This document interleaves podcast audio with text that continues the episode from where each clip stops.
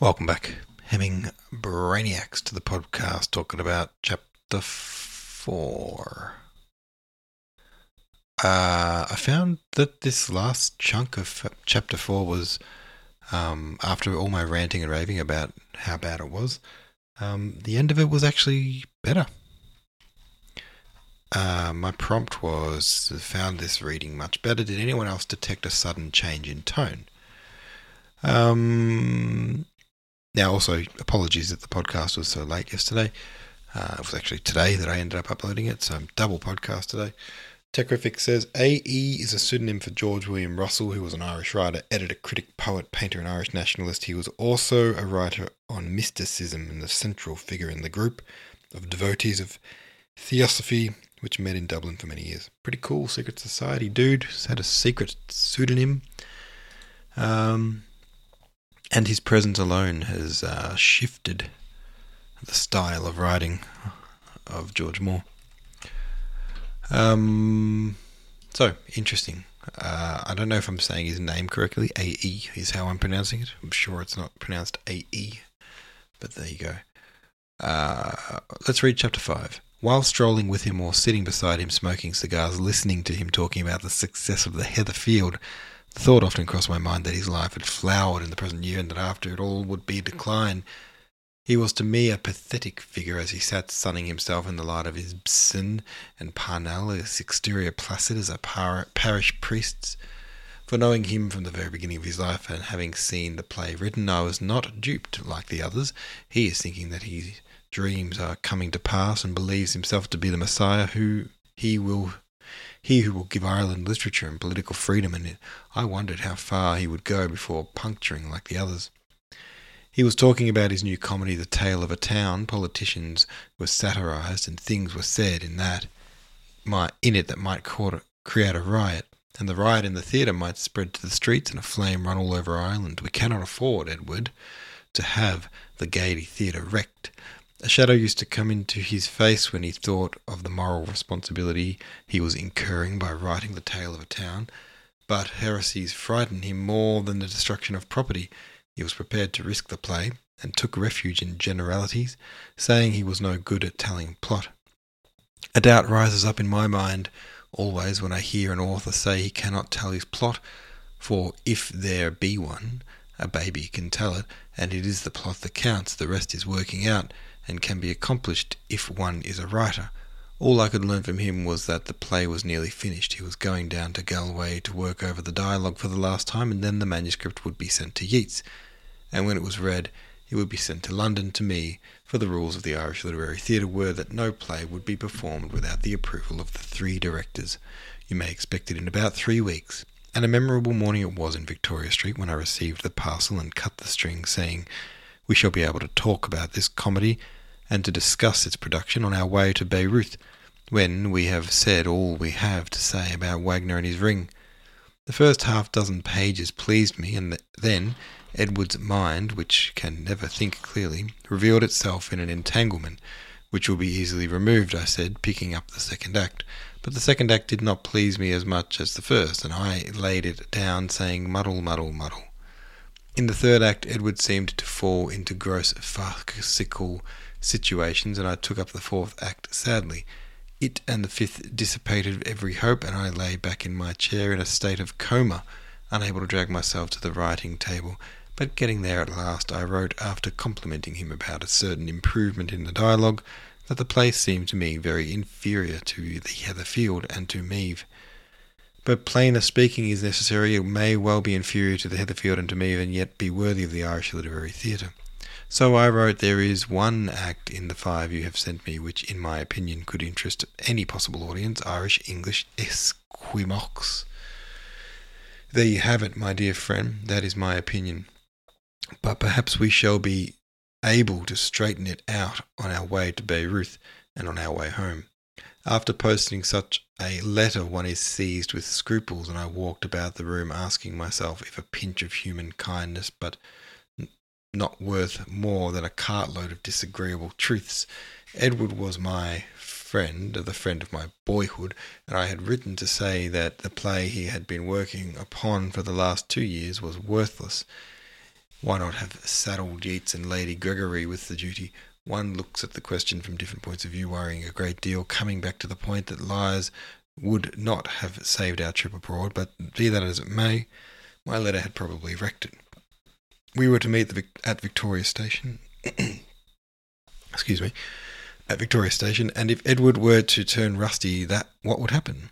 The theatre tickets will be lost. No Bayreuth for me that year. Impossible to travel in Germany when one doesn't know a word of German. I regretted again the letter I had written and watched the post. Letters came, but none for Edward. This was a good sign, for if he were not coming, he would let me know. All the same, the quarter of an hour before the train started was full of anxiety. Ah, there he is. We are going to Bayreuth after all.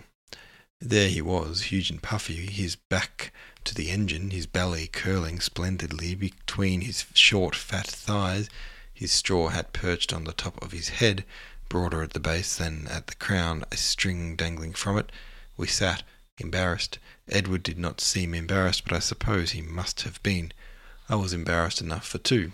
The play would have to be the talk, would have to be talked about. But who would open the conversation? Edward did not seem inclined to speak about it, and for me to do so before Clapham Junction would be lacking in courtesy. Ask him for a cigar, but one cannot talk of the quality of a cigar beyond Croydon, and we had passed the station, the strain became unbearable. Besides, I was anxious to aestheticize. Aestheticize. I am sorry I didn't like your play, but you see, you asked my opinion, and there was no use in me giving you a false one. I dare say you were right. I'm no critic all the same. It was a great disappointment to me to hear that you didn't like it. I had expected a note of agony in his voice and was shocked to find that he could enjoy a cigar while I gave him some of the reasons for thinking his play unpresentable. If he were a real man of letters, it would be otherwise, so why should I pity him? And the pity for him which had been gathering in my heart melted away, and suddenly I found myself angry with him, and would have said some unpleasant things about his religion if he had not dropped the remark that my letter had entirely spoilt the pleasure of his trip round the coast of Ireland in a steamer with a party of archaeologists.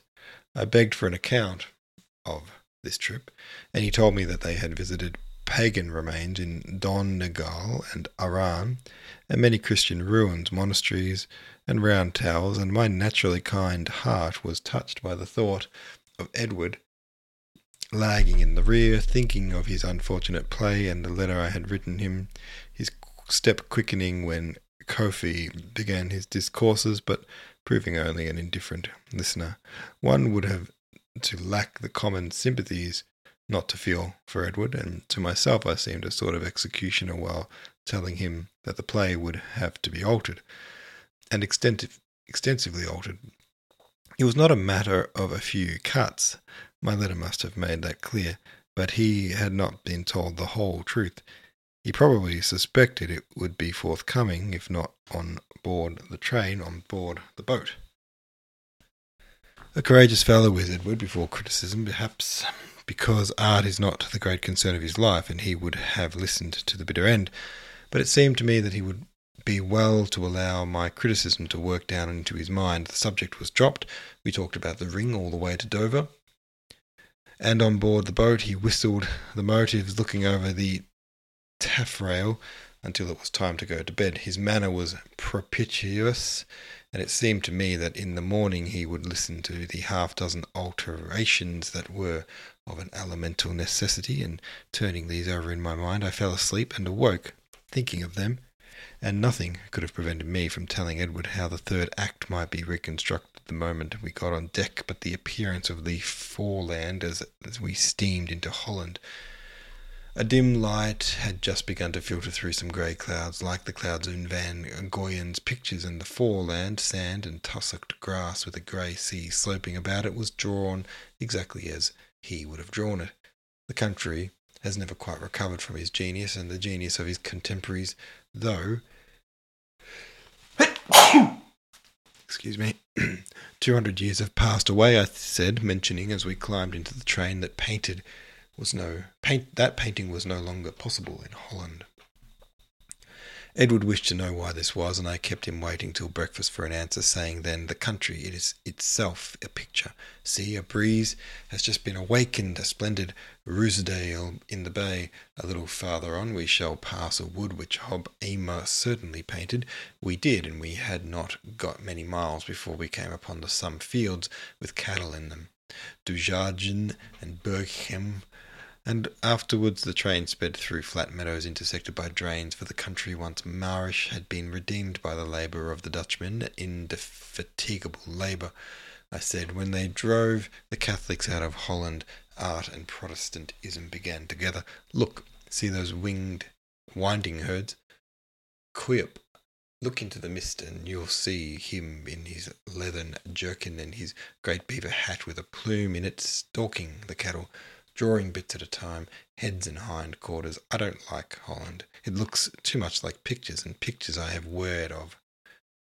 It seemed to me that we were wasting time. What was important was the tale of a town, for another alteration had come into my mind, the anxious and anxious to know how it would be, strike Edward, I asked him to give me his attention. Don't look at those fields any more. Forget Dujardin and Berghem. Forget Cuyp. Let us think of the tale of a town. His lack of eagerness was discouraging. All the same, I began my serious criticism, to which was given an excellent but somewhat stolid attention. There is no growth in the first act, and very little in the second, and the scene of the meeting in which Jasper Deane makes his great speech must come in the middle of the play and not at the beginning of it. I waited for some acknowledgment from Edward, but was unable to get him either assent or dissent. You're a very good critic, he repeated again and again, and that irritated me, of course, for one thinks one is something more than a critic. Is it possible that he thinks his play is perfect, or is it that he would not like to bring out any outside influence into it, because to do so might impair its originality? It must be one of these things which. Edward opened his valise to and took a book out of it and began to read, and I was left to continue my meditations. Was it that Edward was what I had often believed him to be, a merely an amateur, an amateur of talent, but an amateur? That was Symons' opinion. He said, Martyn will always remain an amateur, whereas you, notwithstanding your deficiencies, can be considered a writer.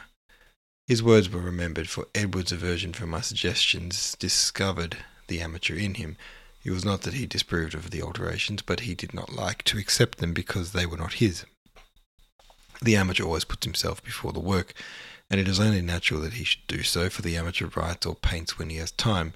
When weary of the glory that a title or a motor car brings him, he writes a book about Shakespeare's sonnets or David Cox's slushy watercolours or maybe an appreciation of Napoleon, whereas the artist is interested in the thing itself and will accept readily a suggestion from any one, if he thinks that it will be to the advantage of the work to do so. Je prends mon bien je trouve is his device, the motto upon his shield. Anybody who can improve a sentence of mine by the omission of a comma or by the placing of a comma is looked upon as my dearest friend. But Edward. The interruption in my thoughts concerning him was caused by a sudden motion to ask him which was our first halting place. I expected him to answer Cologne, where we had stopped before to hear a contrapuntal mass. Two choirs, as well as I remember answering each other from different sides of the cathedral, where the voices dividing and uniting, seeking each other along and across the aisles. It was my first experience of the kind of music, and I had preserved a vague, perhaps but intense memory of it, and feeling somewhat disappointed that we were not going to hear another mass by Palestrina. I asked Edward for his reasons for the change of route, and my astonishment was great when he began to speak disparagingly of the Cologne music, and my astonishment passed into amazement when he told me that the music we had heard was not by Palestrina at all, but only a modern imitation of his manner. It seemed it seemed to me so beautiful that I did not like to hear its authenticity called into question. But Edward was very firm, and it soon became plain that he knew he had been deceived, and that all mention to Cologne was disagreeable to him. We shall never stop there again, I said to myself. And to fall in with his humour, spoke of the cathedral which we looked upon as an ugly building. How could it be otherwise? It was begun in the Middle Ages and finished somewhere in the middle of the 19th century, but the cathedral at Arix, where we stopped, he declared to be pure 13th century, with a good deal of old glass still in the windows, and he looked forward to hearing Mass, his eyes raised to some wonderful purples which a friend of his in London, in whom he placed a great faith, had told him to be sure not to miss seeing. Ugly glass, ugly vestments, ugly architecture distract one's attentions from one's prayers. The music is simple at Arix, but I hear it is excellent, and he pressed me to go with him in the morning, saying that I would be able to appreciate the glass better during the service than afterwards. The purple you speak of must be wonderful when there is a prayer in the heart, but I cannot pray in a church, Edward, and the rather in a Roman Catholic church. There are times when Edward is afraid to understand others when he cannot, and asking myself which is the real Edward, I directed my steps towards the church. And we will find out what is in that church tomorrow. Thanks very much for listening. See you tomorrow.